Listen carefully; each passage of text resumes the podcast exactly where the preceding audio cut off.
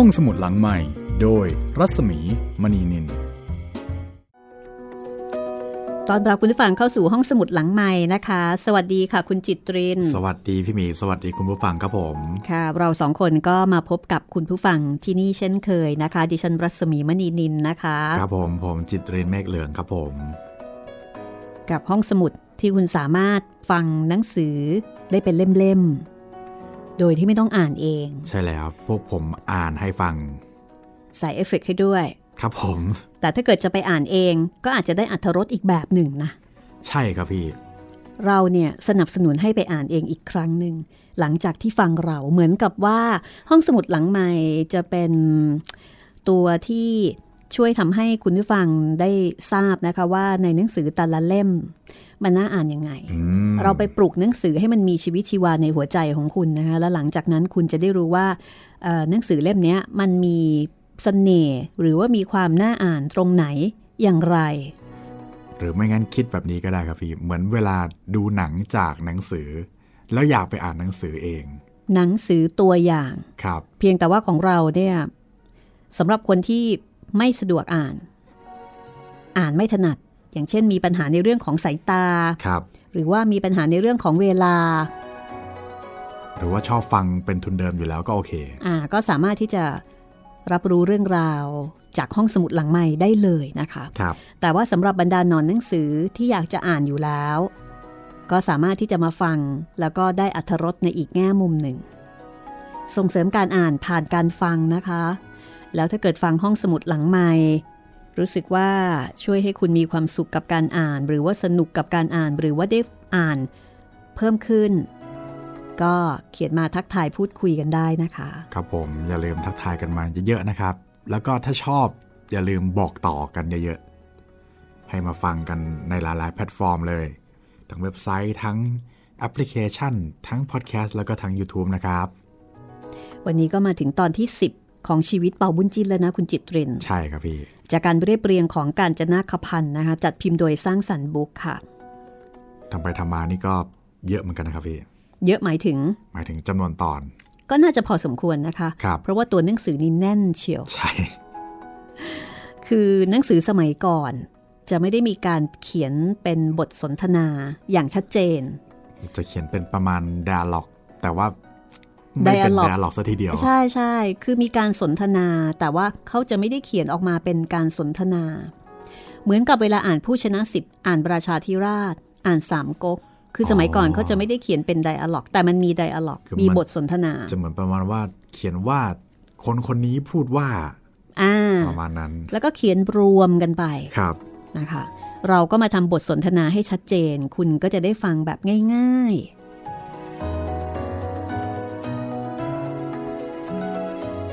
วันนี้ก็จะเป็นตอนที่เฮ่งตันใจเสี่ยง ซึ่งถือเป็นขุนนางผู้ใหญ่เนี่ย จะพาบ่าวปุ้นจิ้นไปเข้าเฝ้าพระเจ้าสองจินจง ซึ่งมีความลำเอียงนะคะ เห็นหน้าเป่าบุญจินแล้วแบบไม่ถูกชะตา ให้ตกเฉยเลยอะ่ะงงเลยผมแบบอะไรเนี่ย ไม่ได้ประกวดนางงาม ไม่ได้ประกวดนั่นนะสิหนุ่มหล่อซะหเอน่อยอวัดกันที่ความรู้ไม่ใช่หรือ ใช่ แล้วไม่งั้นจะ จะสอบทำไมน่าโมโหนั่นน่ะสิ เอาละวันนี้นะคะ เราจะติดตามเฮ่งตันแล้วก็เปาบุญจิ้นเนี่ย ไปเข้าเฝ้าพระเจ้าสองจินจงค่ะ ไปดูสิว่าเฮ่งตันใจเสี่ยง จะใช้วิธีไหนในการที่จะผลักดันเปาบุญจิ้น ให้ได้รับความเป็นธรรม แล้วก็ได้รับเข้ารับราชการตามที่ควรจะเป็นนะคะ ถ้าพร้อมแล้วไปฟังกันเลยค่ะ กับตอนที่ 10 ของเปากงชุด 4 ชีวิตเป่าบุญจินค่ะ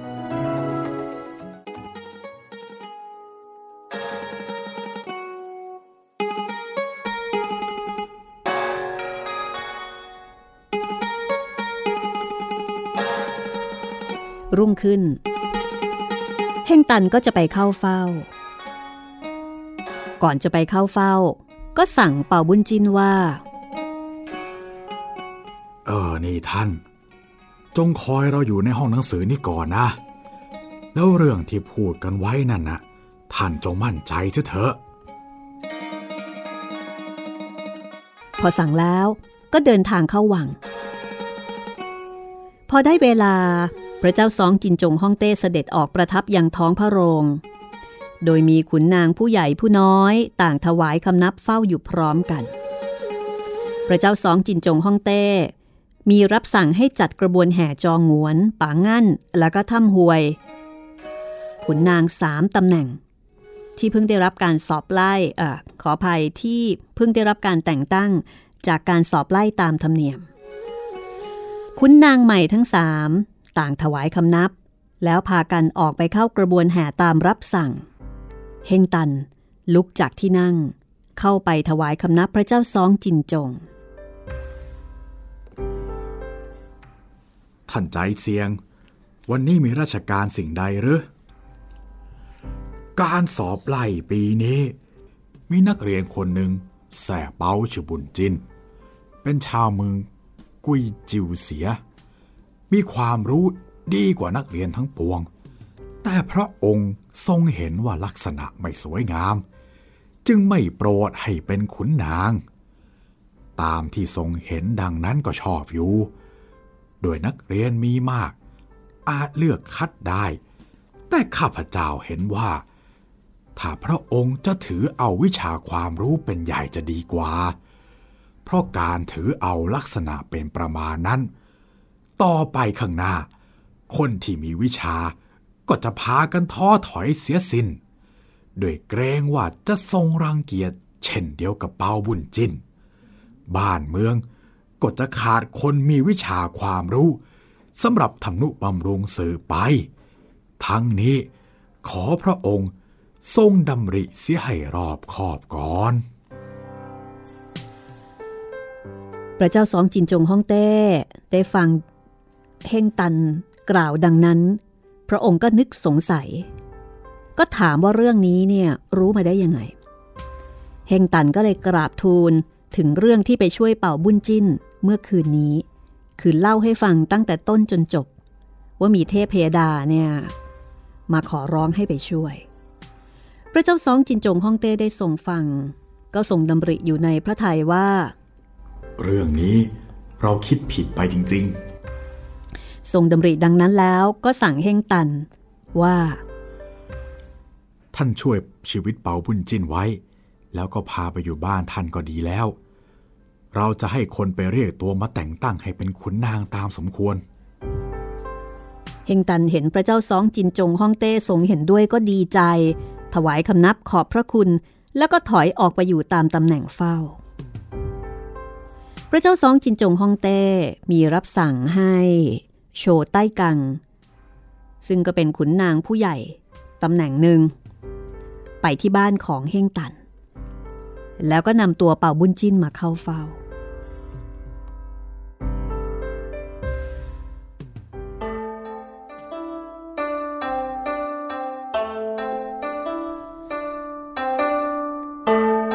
พอเป่าบุญจิน เมื่ออยู่ต่อหน้าพระเจ้าสองจินจงป่าบุญจินคุกเข่าลงถวายคำนับ แล้วก็คอยฟังพระกระแสรับสั่ง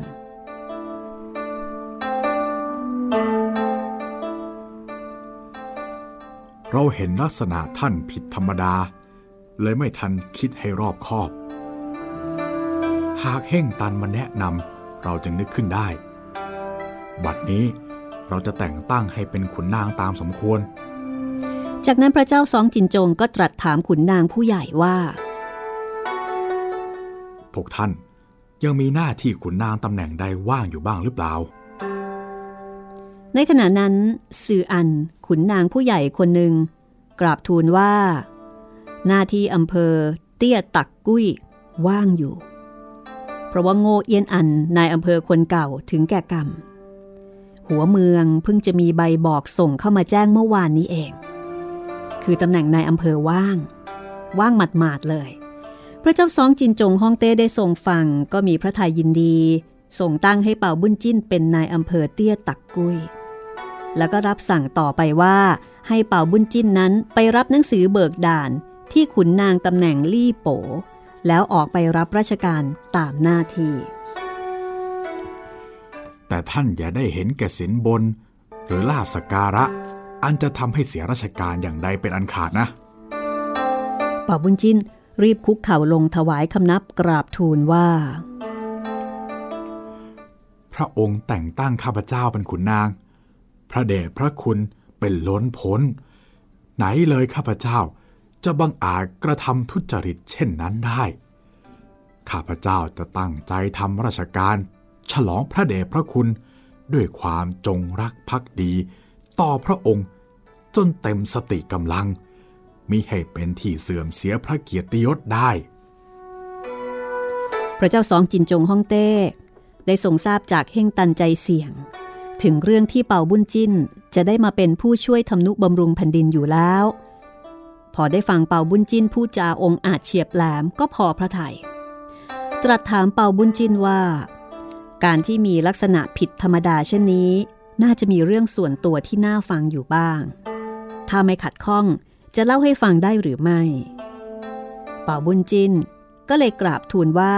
เต็มใจจะเล่าถวายตามความสัตย์จริงทุกประการ จากนั้นก็กราบทูลเรื่องราวของตนตั้งแต่ต้นจนปลายให้ทรงทราบ และก็กราบทูลต่อไปว่า นางหลิวสี พี่สะพ้ยมีบุญคุณกับตนใหญ่หลวงนัก แล้วก็ขอให้ พระเจ้าซองจินจงนั้นทรงพระกรุณาด้วยเถิด พระเจ้าสองจินจงฮ่องเต้ได้ทรงฟังก็มีพระไทยโสมนัส รับสั่งว่า พี่สะพ้ายของท่านเป็นคนมีสติปัญญาประกอบด้วยความเมตตาจิต ควรเป็นที่นับถือได้คนหนึ่ง เราตั้งใจให้เป็นซาปินฮูหยิน ส่วนบิดามารดาของท่านนั้น เราจะตั้งให้เป็นกวงโลกใต้หู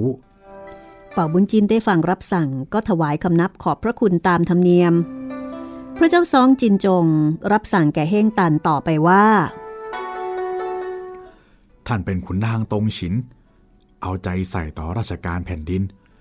คราวนี้ต้องนับว่าเป็นความชอบของท่านอย่างหนึ่ง เราอนุญาตให้หยุดพักเหนื่อยไม่ต้องเข้าเฝ้าหนึ่งเดือน ตรัสแล้วพระเจ้าซองจินจงก็เสด็จขึ้น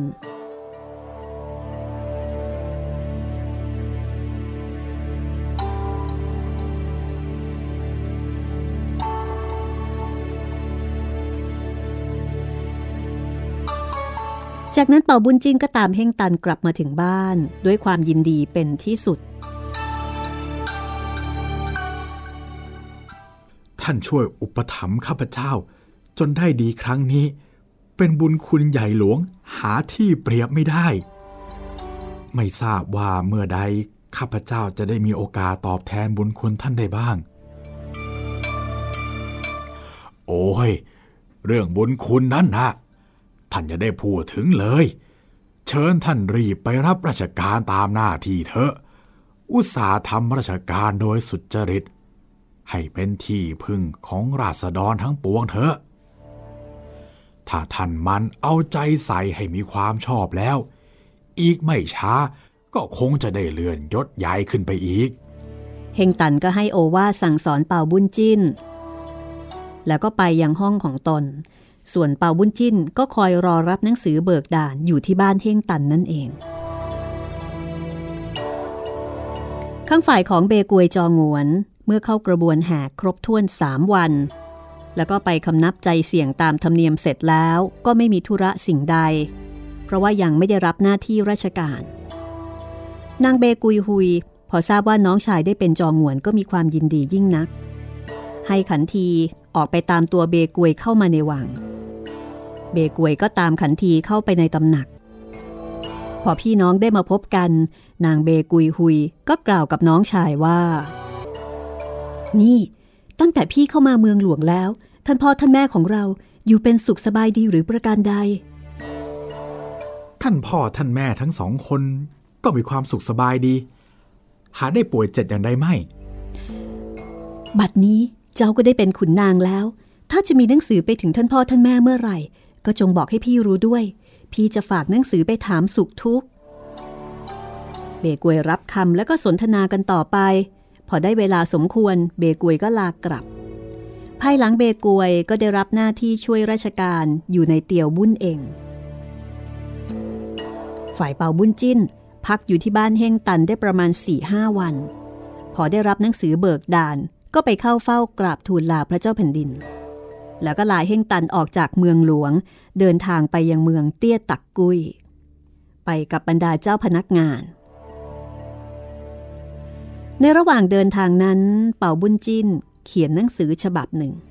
เล่าเรื่องของตนที่เป็นไปในเมืองหลวงโดยตลอด เขียนเสร็จแล้วก็มอบให้เจ้าพนักงาน ถือไปที่เมืองกุยจิวเสีย ฝ่ายเปาเบบ้วนกับนางหลีสี นับตั้งแต่เปาบุญจิ้นซึ่งเป็นลูกชาย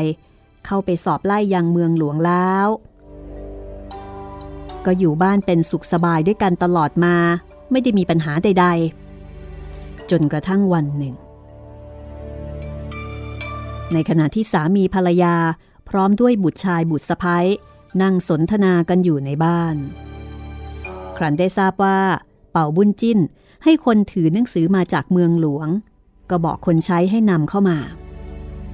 พนักงานถือหนังสือคำนับ แล้วก็ส่งหนังสือให้เป่าเบะบ้วน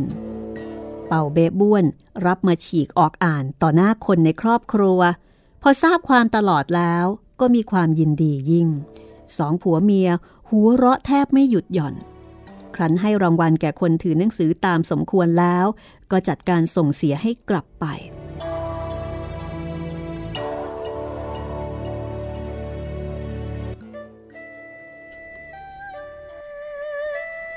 เปาบุญกุย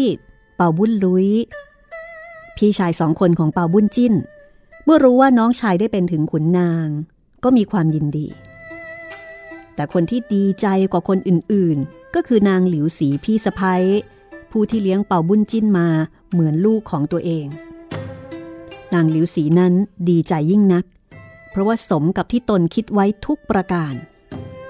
ทางด้านของเป่าเบบ้วน สามีภรรยา ก็กล่าวชมเชยนางหลิวสีลูกสะพ้ยต่างๆ แหม ถ้าไม่มีเจ้าช่วย อุปการะเร่งดูบุญจินมานะ ไหนเลยเราเนี่ยจะได้เป็นขุนนางมีเกียรติยศถึงเพียงนี้ แหม เจ้าเองนี่ก็ไม่เสียแรงนะ พลอยได้มียศเป็นหู้หยินไปด้วย ครั้งนี้ต้องคิดถึงบุญคุณเฮ่งตันใจเสียงให้มาก ถ้าไม่ได้เฮ่งตันใจเสียงแล้ว ป่านนี้บุญจิ้นจะไปอยู่ที่ไหนก็ไม่รู้ แล้วก็ยังได้อาศัยเทพพยดาฟ้าดิน ช่วยคุ้มครองรักษาด้วยเหมือนกัน จึงบังเอิญให้มีคนดีมาช่วยอุปถัมภ์ค้ำชู ที่ถูกต้องแล้วข้าเห็นว่าควรจะจัดการเส้นไหว้คำนับเทพพยดาฟ้าดินจึงจะควร เป่าเบบวนได้ฟังก็เห็นชอบด้วย ให้จัดการบวงสวงเทพาอารักษ์ที่บ้านเป็นการสนุกสนานรื่นเริง บรรดาญาติพี่น้อง ก็จัดข้าวของมาแสดงความยินดีทั่วหน้า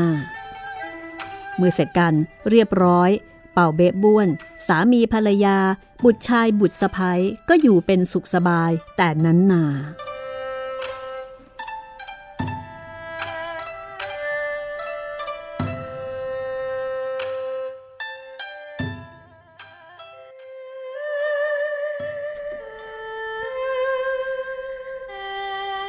ยังมีชายคนหนึ่ง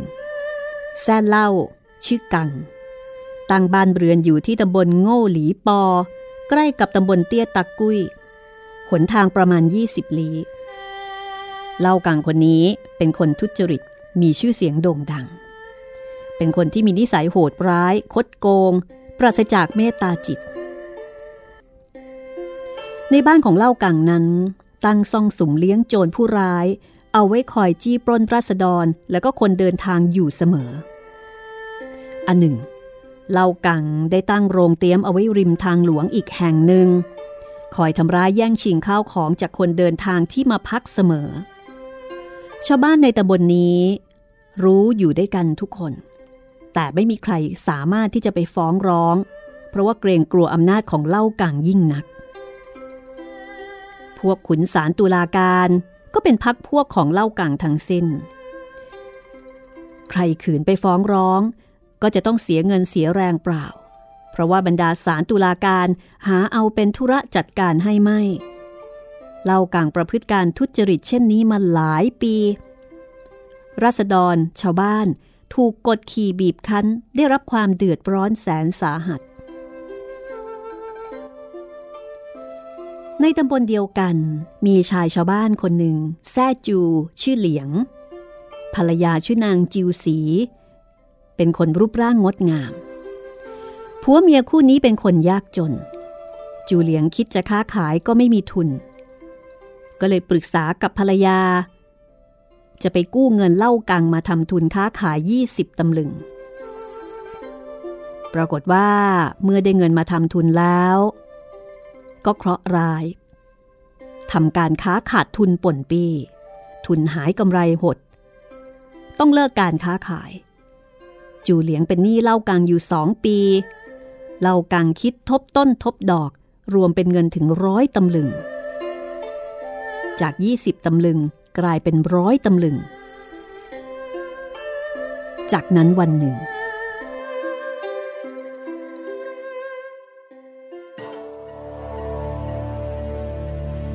เล่ากังพาพักพวกห้าหกคนมาทวงเงินที่บ้านจูเหลียง จูเหลียงไม่มีเงิน ไม่สามารถจะหาเงินมาใช้ได้ ก็อ้อนวอนขอทุเลาไปก่อนเหล่ากังก็โกรธจะเร่งรัดเอาให้ได้เดี๋ยวนั้น โอ้ได้ได้โปรดเถอะข้าไม่มีจริง ๆ ท่านคิดเอาตั้งร้อยตำลึงข้าจะไปเอาที่ไหนมาใช้ให้เล่า แต่ถ้าต้องการแค่เพียงเล็กๆน้อยๆข้าก็หามาผ่อนให้ได้นะ เฮ้ย ตัวเจ้าเนี่ย เอาเงินเราไปยังไม่สำนึกบุญคุณอีกฮะ เราคิดแค่นี้ก็ดีแค่ไหนแล้ว นี่ รีบไปเอามาใช้ซะโดยเร็วเลยนะข้าเอาเงินท่านไปเพื่อไปลงทุนค้าขาย แต่ข้าเนี่ยกลับขาดทุนหมด เวลาเนี่ยจะกินเข้าไปก็ยังไม่มีเลย ที่ข้าจะรับผ่อนให้ท่านเล็กน้อย ก็ไม่ใช่ว่าข้ามีอยู่แล้ว คิดว่าจะไปหยิบยืมมาผ่อนใช้ให้ท่านหรอก ท่านนะ่ะเห็นใจข้าบ้างเถอะเรากังได้ฟังก็ยิ่งโกรธมากขึ้น เอ้ย เจ้าจะเอาไปค้าขายขาดทุนหรือได้กำไรยังไงก็ไม่รู้ด้วยหรอก รู้อย่างเดียวว่าเจ้าเนี่ยเอาเงินค่าไป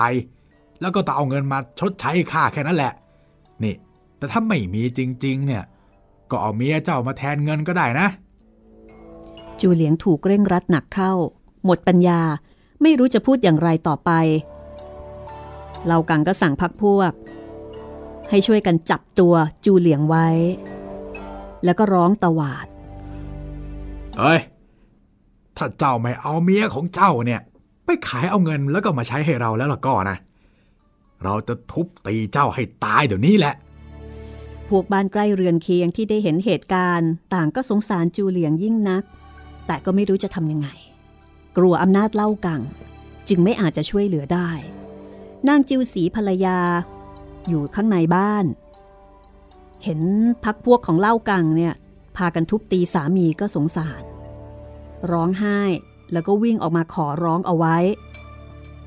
ปรากฏว่าพอเล่ากังเห็นหน้าตาของนางจิวสีภรรยาจูเหลียง ซึ่งเป็นคนหน้าตาดี ก็ชอบใจ ร้องสั่งพักพวกให้ช่วยกันจับตัวนางจิวสีไว้ เอ้ย ถ้ามันไม่มีเงินมาให้ ก็ต้องจับเอาเมียมันไปเป็นเมียเราแล้วแหละผักพวกได้ฟังก็ปล่อยมือจูเหลียง ตรงเข้าจับตัวนางจิวสี แล้วก็ฉุดออกไปนอกบ้าน จูเหลียงได้เห็นเล่ากังฉุดคร่าภรรยาไปต่อหน้าต่อตา ก็แค้นใจลืมเกรงกลัวอะไรทั้งสิ้น รีบวิ่งไล่ตามแย่งชิงมาข้างหลังโดยไม่คิดแก่ชีวิต แต่ก็ถูกพักพวกของเล่ากัง ช่วยกันกลุ่มรุม ทีบเตะจูเหลียง ล้มคว่ำล้มหงายอยู่กับพื้น จูเหลียงตัวคนเดียว เห็นจะสู้ไม่ได้ ก็ร้องไห้ร่ำรักภรรยา แล้วก็มีความแค้นใจยิ่งนัก จูเหลียงก็เลยกล่าวขึ้นด้วยเสียงอันดังว่า โอ้ยบ้านเมืองไม่มีคือมีแปรบ้างหรือไง แล้วทีนี้เราจะไปพึ่งใครเนี่ย ในอำเภอคนเก่าก็ตายไปเสียแล้วในอำเภอคนใหม่ก็ยังมาไม่ถึงเลย เฮ้ย ครั้นจะไปฟ้องร้องยังโรงยังศาลก็ไม่มีเงินอีก เทพยดาฟ้าดินช่างไม่เห็นใจคนจนบ้างเลย จูเหลียงพูดพรางก็ร้องไห้พราง แล้วก็เดินกลับบ้านอย่างไม่รู้จะทำอย่างไรดี ข้างฝ่ายเป่าบุญจินเดินทางมาใกล้จะถึงตำบลเตี้ยตะกุย ก็เหลือไปเห็นชายคนหนึ่งกำลังเดินร้องไห้มาตามทาง ก็คิดในใจว่าผู้ชายคนนี้คงจะได้รับความทุกข์ความเดือดร้อนอะไรมาเป็นแน่ เพราะถ้าเกิดไม่อย่างนั้น ผู้ชายคงไม่เดินร้องไห้เป็นแน่ปาบุญจิ้นคิดแล้วก็เลยเดินเข้าไปถาม เออนี่ท่าน ท่านมีความทุกข์ร้อนอย่างไรหรือ จึงได้เดินร้องไห้มาเช่นนี้ นี่เรื่องราวไปยังไงบ้าง อย่าปิดบังกันเลย จงเล่ามาให้เรารู้เถอะ ถ้าช่วยได้เราจะได้ช่วยเหลือตามสมควร จูเลียงเห็นมีคนมาถาม พอเงยหน้าขึ้นดู เห็นชายคนหนึ่งแต่งตัวสุภาพ แต่สำเนียงพูด ไม่ใช่คนเมืองนี้ ก็นึกในใจว่าเมื่อมีแก่ใจมาถาม ก็ควรจะบอกไปตามตรง เผื่อว่าจะสามารถช่วยเหลือ ให้พ้นจากความเดือดร้อนนี้ได้บ้าง เมื่อคิดเห็นดังนั้น จูเหลียง ก็เลยตอบไปว่า เออข้าเนี่ยได้รับความกดขี่มาอย่างแสนสาหัสเลย ในเมื่อท่านมีแก่ใจมาถามข้า ข้าก็เต็มใจจะเล่าให้ฟัง จากนั้นจูเหลียงก็เล่าเรื่องของตนตั้งแต่ต้นจนปลายให้เป่าบุญจิ้นฟังจนตลอด เล่าไปน้ำตาไหลลงอาบหน้าไปเป็นที่น่าสงสารยิ่งนัก เป่าบุญจินทราบเรื่องแล้วก็โกรธ บังอาจมาก มันทำเช่นนี้จะใช้ได้หรือไง บ้านเมืองคงไม่ยอมปล่อยให้ไอ้คนชนิดนี้เนี่ยทำการทุจริตอยู่ร่ำไปหรอก แต่เดิมมาเนี่ยทำไมเจ้าเมืองกรมการจึงไม่คิดกำจัดมันเสียเล่า เฮ้ย ท่านคงจะเป็นคนมาจากที่อื่น จึงไม่ทราบเรื่องราวตลอด ไอ้เหล่ากังคนเนี้ยเป็นคนประพฤติการทุจริตชั่วร้ายยิ่งนัก ใช้อำนาจกดขี่ปีบคั้นราษฎรให้ได้รับความเดือดร้อนอยู่เนืองเนืองๆในบ้านก็ตั้งส่องเลี้ยงโจรไว้ คอยตีปล้นราษฎรมามากต่อมาก ทั้งยังตั้งโรงเตรียมไว้ริมทางหลวงอีกแห่งหนึ่ง คนเดินทางไม่รู้ตัว เข้าไปพักก็ถูกมันทำร้าย แย่งชิงเอาทรัพย์สินเงินทองไปเสียสิ้นเลย ใครขืนไปฟ้องร้องอย่างโรงอย่างศาลก็เสียเงินเปล่า ก็เพราะว่าขุนศาลตุลาการเนี่ย เป็นพวกพ้องของมันทั้งนั้นพวกชาวบ้านเนี่ย ก็เลยพากันเกรงกลัวอำนาจของมันทุกคนเลย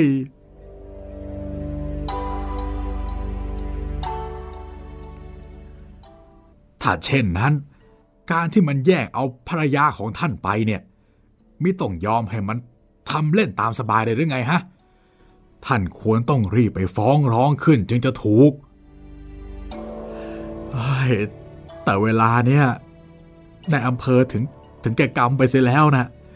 ขุนนางใหม่ที่มาแทนก็ยังมาไม่ถึงเลย ครั้นจะไปฟ้องร้องที่ในเมืองก็ไม่มีค่าเดินทาง ความเดือดร้อนของข้าพเจ้าเนี่ยเป็นเช่นนี้แหละท่าน ท่านจงเห็นใจด้วยเถอะ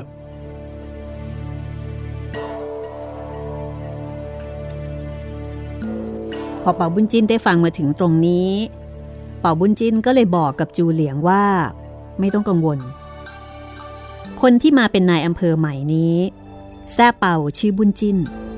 เป็นเพื่อนรักกับตนเอง คือหลอกจูเหลียง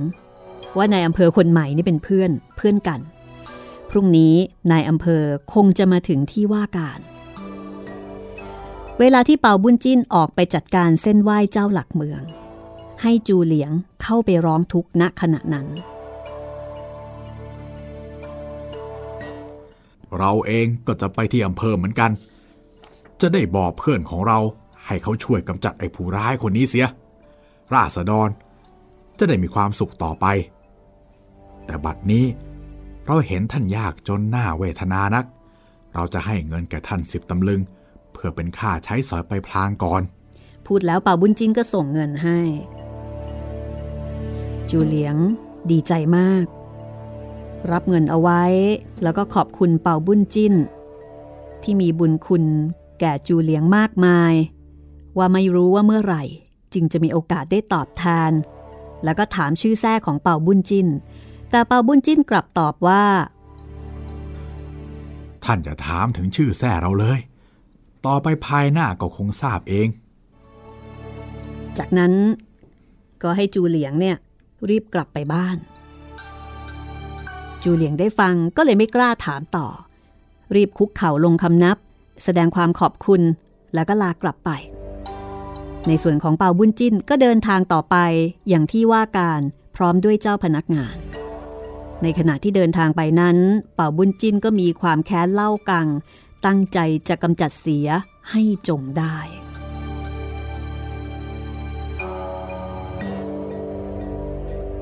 เรื่องราวจะเป็นอย่างไรต่อไป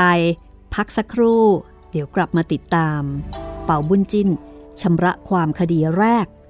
เล่ากังแย่งชิงภรรยาจูเหลียง ห้องสมุดหลังใหม่ โดยรัศมีมณีนิน มาถึงก็เจอดีเลยทีเดียวนะคะสำหรับเป่าบุญจิ้น โอ้โห เป็นเรียกว่าไงดีเนี่ยพี่ รับน้องเลย รับน้องเลย ยังไม่ทันจะก้าวขาเข้าไปในที่ทำงานเลย เจอเจ้าถิ่น เจอเจ้าที่ โอ้โห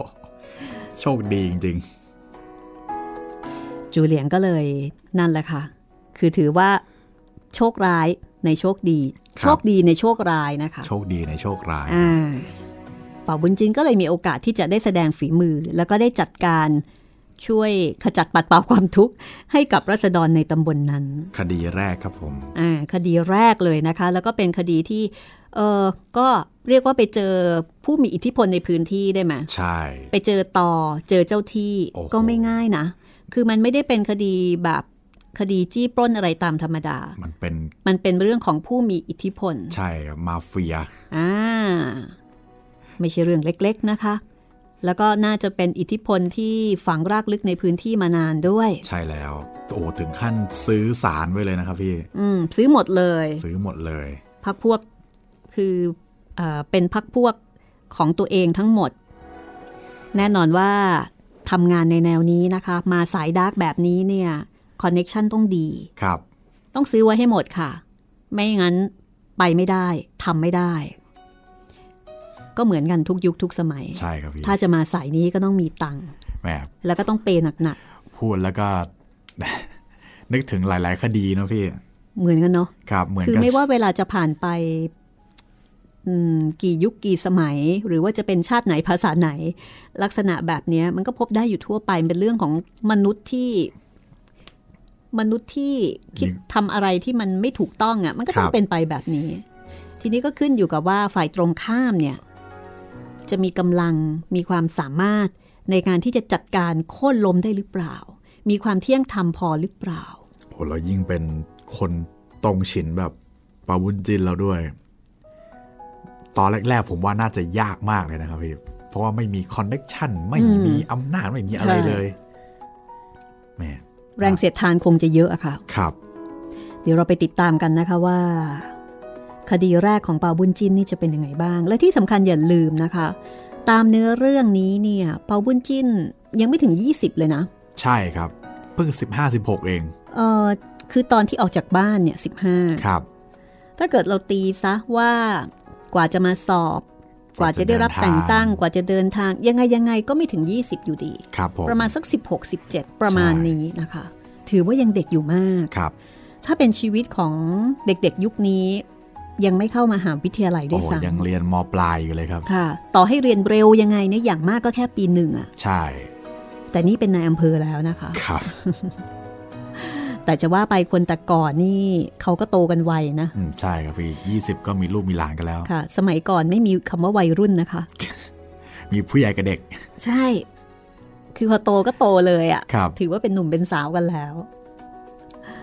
อะตอนนี้นะคะ คุณอยู่กับเราห้องสมุดหลังไม้นะคะ กับชีวิตเปาบุ้นจิ้นค่ะ โดยกาญจนาคพันธุ์ของสำนักพิมพ์สร้างสรรค์บุ๊กเออตอนนี้เป็นตอน ตอนที่ตอนที่ 10กับเบสที่สิบเลยใช่ไหมครับผมอ่ามันก็ผ่านไปเร็วเหมือนกันนะ แป๊บแป๊บแป๊บแป๊บตอนที่สิบแล้ว ใช่ เดี๋ยวเราไปฟังกันต่อนะคะ เอาละค่ะ ถ้าเช่นนั้นไปกันเลยนะคะ กับการทำงานในฐานะนายอำเภอ แล้วก็กับการตัดสินเป็นคดีแรกค่ะ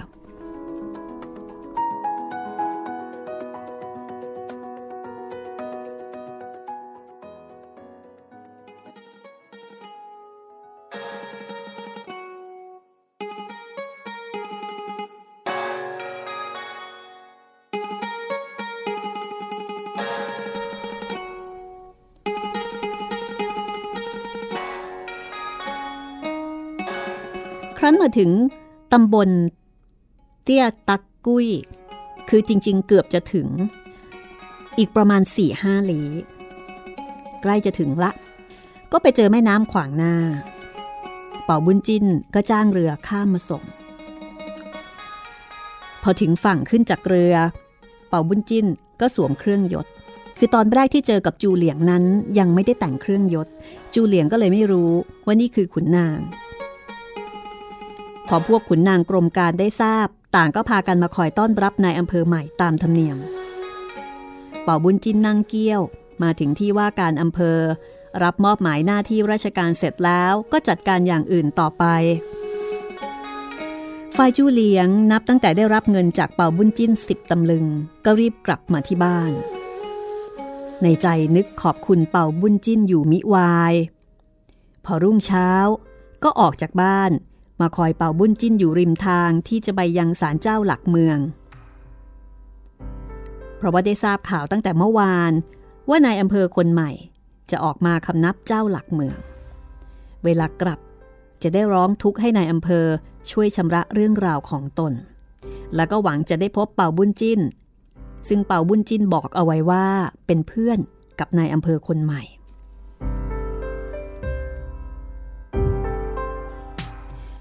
วันรุ่งขึ้น เป่าบุญจินพร้อมกับขุนนางกรมการ ก็พากันเดินออกจากที่ว่าการอำเภอตรงไปยังศาลเจ้า จัดการบวงสรวงเจ้าหลักเมืองตามธรรมเนียม เสร็จแล้วก็กลับมาตามทาง จูเหลียงพอมองเห็นเกี้ยวนายอำเภอมา ก็ตรงเข้าไปร้องทุกข์ข้างหน้า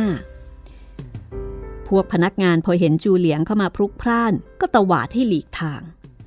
เปาบุญจินนั่งอยู่ในเกี้ยว มองเห็นเหตุการณ์ เห็นจูเหลียงมาร้องทุกข์ตามที่สั่งไว้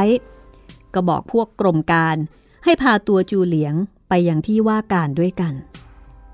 พวกพนักงานรับคำสั่งก็พาตัวจูเหลียงมาด้วย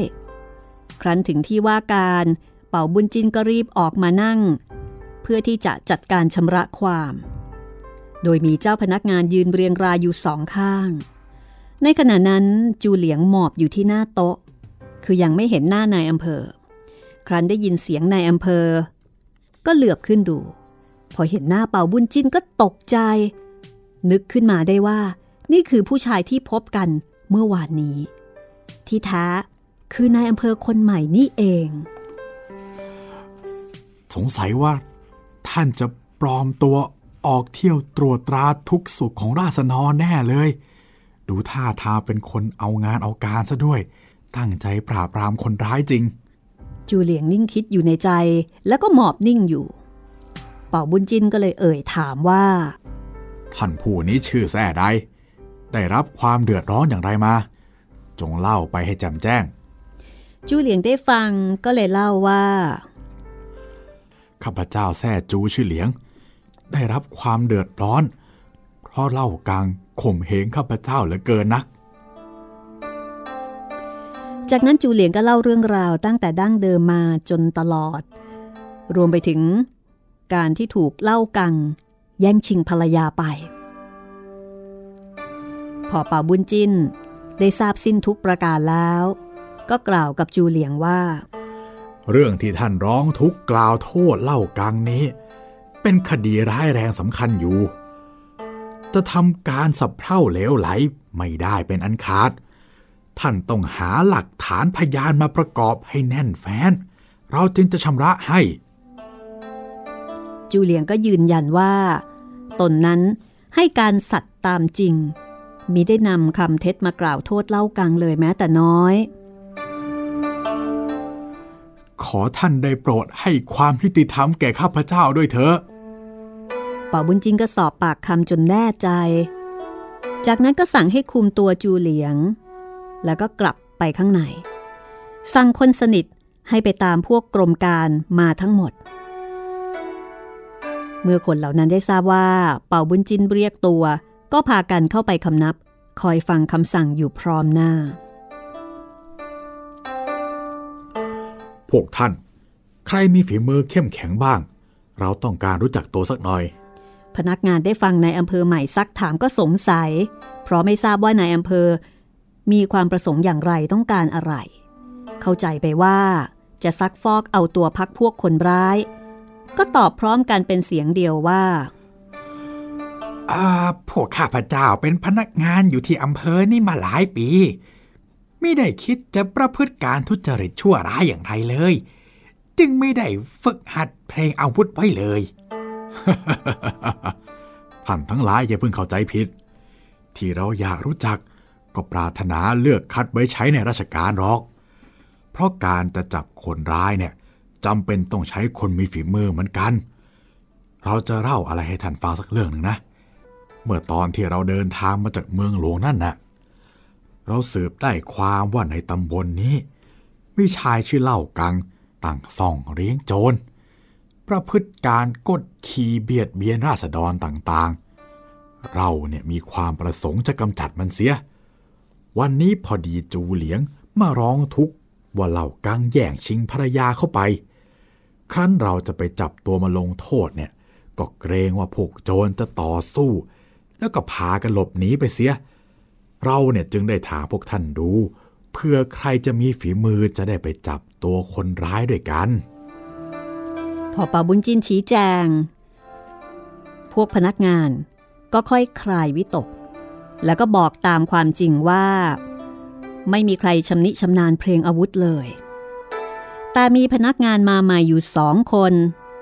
กำลังหนุ่ม มีฝีมือเข้มแข็ง คนหนึ่งชื่อเตียเหลงอีกคนหนึ่งชื่อเตียเห่า นอกจากสองคนนี้แล้วก็ไม่เห็นจะมีใครที่จัดว่าเป็นคนมีฝีมือ เป่าบุญจินพอได้ฟังดังนั้นก็สั่งให้หาตัวเตียเหลงแล้วก็เตียเห่ามาข้างใน คนทั้งสองพอทราบก็รีบเข้ามาคำนับเป่าบุญจิน เมื่อได้เจอกัน เป่าบุญจินพิษดูรูปร่าง เห็นลักษณะพึงผาย สมควรเป็นคนมีฝีมือ ก็บอกกับคนทั้งสองว่า เราเห็นท่านเป็นคนมีฝีมือพอใช้การได้ จะให้ท่านไปที่ตำบลโง่หลีปอ จับตัวเล่ากังคนร้ายมาให้เรา จงใช้ความระวัง อย่าปล่อยให้หลบหนีไปได้เป็นอันขาดนะ เราจะจัดทหารให้ไปด้วยสักสองร้อยแม้นทำการสำเร็จกลับมา เราจะบำเหน็จรางวัลให้ถึงขนาด เตียเหลงเตียเฮารับคำ จากนั้นเป่าบุญจินก็เขียนหนังสือไปถึงขงบู ซึ่งเป็นที่ซิวเอีย ขอทหารมา 200 คน ขงบูจ่ายทหารให้ครบตามจำนวนแล้ว เป่าบุญจินก็มอบหมายให้กับเตียเหลงเตียเฮากำชับสั่งว่า ให้จับคนในบ้านเล่ากังมาให้หมด คือคนในบ้านมีเท่าไหร่ จับมาให้หมดเลย เตียเหลงเตียเฮารับคำสั่ง ก็จัดแจงเตรียมเครื่องสาตราวุธให้พร้อม จากนั้นก็รีบยกไปที่ตำบลโง่หลีปอโดยเร็ว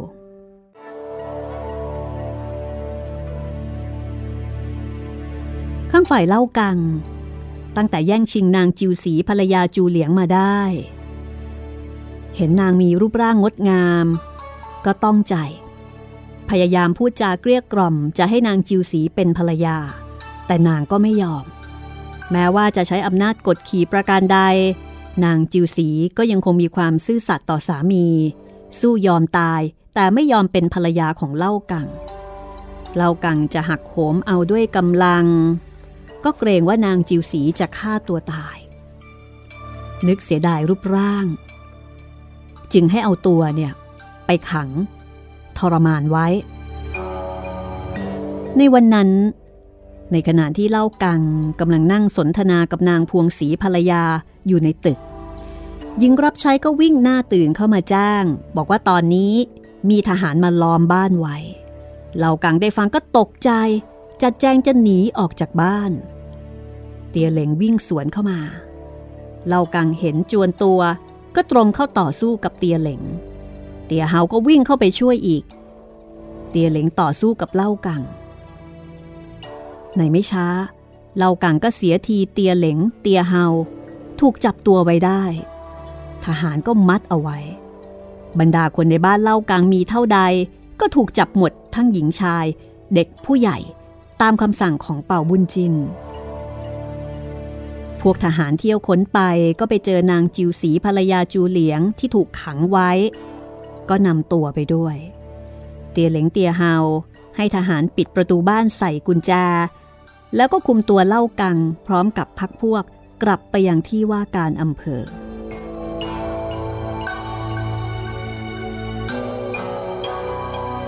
ข้างฝ่ายชาวบ้าน พอได้ทราบว่ากรมการ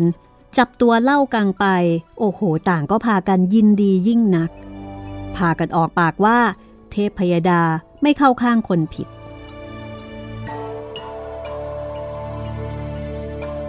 แต่นี่ต่อไป พวกเราคงจะได้นอนตาหลับเสียที ใช่ใช่โอ้ยดีสเหลือบายใจเกินสบายใจโอ้ยจับไปเสียได้ ดีดี รัษฎรคนใดที่เป็นพักพวกเล่ากัง พอรู้เรื่องก็ตกใจพากันหลบหนีไปสิ้น คือคนที่ไม่ใช่พวกเล่ากัง ก็ดีใจ คนที่เป็นพักพวกเล่ากัง ก็ตกใจฝ่ายเตี้ยเหลงเตียเฮาพอคุมตัวเล่ากังแล้วก็พักพวกมาถึงที่ว่าการอำเภอ ก็สั่งให้ตีกรองสัญญาณ เป่าบุญจิ้น พอได้ยินเสียงกรอง ก็สวมเครื่องยศ ออกมานั่งอย่างที่ว่าการ เตียเหลงเตียเฮาเข้าไปคำนับ แล้วก็แจ้งว่า ที่ข้าพเจ้ารับคำสั่งให้ไปจับตัวเล่ากัง ที่ตำบลโง่หลีปอนฮั่นบัดนี้จับมาได้ทั้งครัวเรือนแล้ว เป่าบุญจินได้ทราบก็มีความยินดี สั่งให้หาตัวเล่ากังกับพักพวกเข้ามา สักครู่หนึ่ง เจ้าพนักงานก็คุมเล่ากังกับครอบครัวเข้ามาคุกเข่าลงคำนับอยู่พร้อมหน้า เล่ากัง เจ้าบังอาตั้งซ่องเลี้ยงโจรไว้ในบ้าน แล้วก็ตั้งโรงเตรียมไว้ริมทาง คอยตีปล้นแย่งชิงทำร้ายราษฎรคนเดินทางจริงหรือไม่ ถ้าจริงจงรับสารภาพมาแต่โดยดี เล่ากัง ก็ให้การภาคเศษเออข้า ข้าไม่ได้ตั้งซ่องไว้ในบ้านเลย แล้วโรงเตรียมนั่นเป็นของข้าจริง แต่ก็ไม่ได้ทำการทุจริตดังว่า ความผิดของเจ้ายังมีอีกนะ เจ้าใช้อำนาจกดขี่บีบคั้นราษฎร ให้ได้รับความเดือดร้อนต่างๆ บุตรภรรยาใครสวยงาม ก็พาพักพวกเข้าแย่งชิงชุดคลาดเอาไป ข้อนี้จริงหรือไม่ เหล่ากังก็เถียงบอกว่าไม่จริงถูกใส่ร้าย ท่านมาใส่ร้ายข้าแบบเนี้ยท่านมีหลักฐานหรือเปล่าฮะ เจ้านี่ มันสัญชาติผู้ร้ายปากแข็งจริง ๆ ถ้ารับสารภาพเสียแต่โดยดี โทษก็จะเบาบางลง แม้เราหาตัวโจทย์มาได้ เจ้าจะว่ายังไงเล่า เมื่อมีตัวโจทย์มาข้าพเจ้าจะได้แก้ต่างบ้าง ในขณะนั้นนางจิวสีหมอบอยู่ที่หน้าโต๊ะ ก็ตรงเข้าไปชี้แจงแก่เป่าบุญจินข้าชื่อจิวสี สามีชื่อจูเหลียงเล่ากางได้ใช้อำนาจฉุดคร่าข้าเพื่อที่จะเอาไปเป็นภรรยา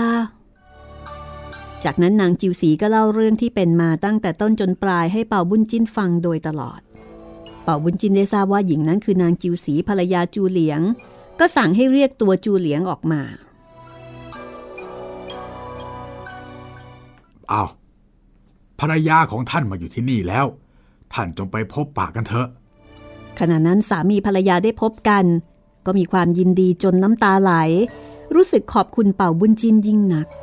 เป่าบุญจินก็ร้องตวาดเล่ากัง เล่ากัง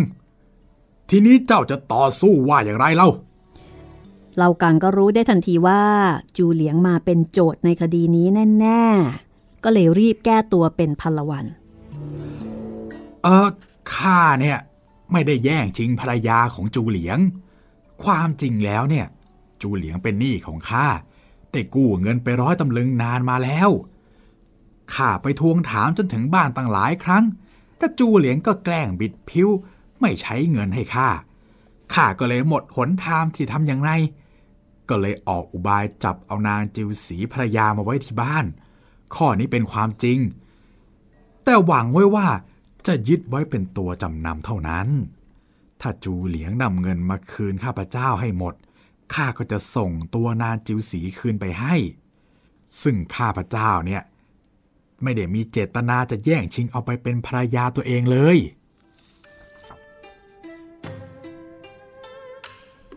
ป่าบุญจินได้ฟังเช่นนั้นก็โกรธ เพราะรู้อยู่แก่ใจว่าเล่ากังนั้นโกหก เป่าบุญจินก็เอามือตบโต๊ะแล้วก็ร้องตะหวาด บังอาจนัก ความประพฤติของเจ้านั้น เราย่อมรู้อยู่สิ้นแล้ว ยังจะขืนแก้ตัวอยู่อีกหรือไงฮะ แต่เล่ากังก็ยังคงปฏิเสธ ไม่ยอมรับอยู่ตามเดิม เป่าบุญจินขัดใจ สั่งให้เคียดเล่ากังสองร้อยทีพวกนักการก็จับตัวเล่ากังคว่ำลง แล้วก็เคี่ยนจนครบ 200 ทีตามคำสั่ง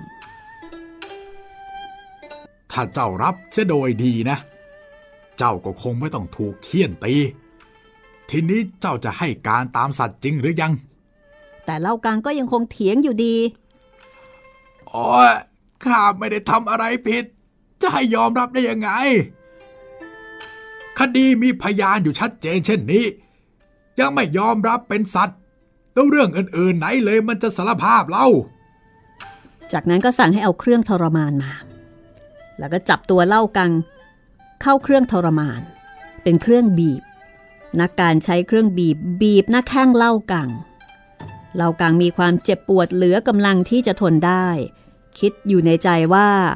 ถ้าขืนทำปากแข็งก็คงจะต้องตายลำบากอย่างน่าทุเรศ ไหน ๆ จะตายแล้ว ก็ขอให้ตายโดยสะดวกเถิด พอคิดได้ดังนั้นก็เลยยอมรับ โอ้ย ข้าข้ายอมข้ายอมรับเป็นสัตว์แล้วเป่าบุญจินก็เลยสั่งให้คลายเครื่องบีบ สั่งนักการให้หากระดาษผู้กัน ให้เล่ากังเขียนคำสารภาพมาโดยเร็วเล่ากังเขียนคำให้การรับสารภาพความผิดของตนที่ได้กระทำไว้ทุกสิ่งทุกอย่าง เสร็จแล้วพนักงานก็นำไปมอบให้กับเป่าบุญจิน เป่าบุญจินอ่านดูตลอดแล้วก็มีความยินดี ที่เล่ากังสารภาพ บอกกับจูเหลียงแล้วก็ภรรยาว่า คดีเสร็จเรียบร้อยแล้ว ขอให้พาภรรยากลับไปบ้านเสียเถิด จูเหลียงกับนางจิวสี มีความยินดีหาที่เปรียบมิได้ คุกเข่าคำนับขอบคุณ แล้วก็พากันกลับไปเป่าบุญจินจึงปรึกษาโทษเล่ากังว่ามีความผิดชั่วร้ายอย่างมหัน ต้องตีด้วยกระบองจนตายคาที่ ตัดสินแล้วก็ให้เตียเหลงเอากระบองออกมาตีเล่ากัง เตียเหลงรับคำสั่งฉุดตัวเล่ากังคว่ำลงกับพื้น ตีลงไปได้ 13 ที เล่ากังก็ขาดใจตายป่อบุญจินสั่งให้เอาศพไปทิ้งเสียในป่า แล้วให้ริบทรัพย์สมบัติของเล่ากังไว้เป็นของหลวง ส่วนนางพวงศรีผู้ซึ่งเป็นภรรยาของเล่ากังนั้น บังคับให้บวชชีอยู่ที่วัด ส่วนคนใช้หญิงชายในบ้านก็ปล่อยให้ไปอยู่ตามภูมิลำเนาของตน แต่นั้นมา เป่าบุญจินก็มีชื่อเสียงโด่งดังเลื่องลือไป พวกรัษฎรในท้องที่อำเภอเตี้ยตักกุ้ย พากันสรรเสริญว่านายอำเภอคนใหม่นี้มีความสามารถกำจัดคนร้ายสำคัญได้ โดยไม่ได้เห็นแก่หน้าบุคคล พวกตุลาการก็พากันเกรงขาม ไม่อาจประพฤติเลวไหลเหมือนแต่ก่อน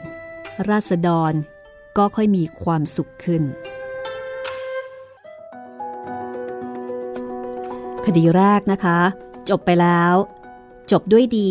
ดีสำหรับรัษฎรแต่ไม่ดีสำหรับคนร้ายนะคะ คนร้ายตายอนาถโอ้โดนตีจนตายโอ้โดโหนฟาดจนตายนะอะนี่คือวิธีการทำโทษสมัยก่อนนะคะ ครับผม มีหลากหลายรูปแบบค่ะ นี่คือห้องสมุดหลังไม้นะคะ กับชีวิตเป่าบุญจิน จากการเรียบเรียงของการจนาคพันธ์ค่ะ ของสำนักพิมพ์สร้างสรรค์บุ๊กส์นะคะ นี่เป็นตอนที่ 10 นะคะ ก็ตอนต่อไปจะเป็นการตัดสินคดีที่ชื่อว่าเตียวห่อเชงค่ะ เตียวห่อเชงอ่าไม่รู้ว่าจะคุ้นเคยกันหรือเปล่านะคะ เพราะว่าเรื่องของเปาบุญจิ้นเนี่ยก็มีการทำเป็นละครหลายครั้งอยู่ ครับผม บางคดี บางท่านอาจจะจำได้ บางคดีที่เป็นคดีดัง ๆ เนี่ย มันจะมีการคล้ายๆ กับมีการเอ่อสร้างทีไรเนี่ยก็จะต้องมีเรื่องพวกนี้อยู่ ครับแหมตอนนี้น่าจะเป็นเซกชันของการวินิจฉัยคดียาวๆแล้ว ก็จะมีหลายคดีนะคะครับให้ได้ฟังกัน ถึงวิธีการแล้วก็กระบวนการไต่สวนแล้วก็เอาความผิด แต่วันนี้เวลาของห้องสมุดหลังไม้หมดแล้วค่ะ ก็คงจะต้องลาไปก่อนนะคะ แล้วพบกันใหม่ตอนหน้า สวัสดีครับสวัสดีค่ะ ห้องสมุดหลังใหม่ โดยรัศมีมณีนิน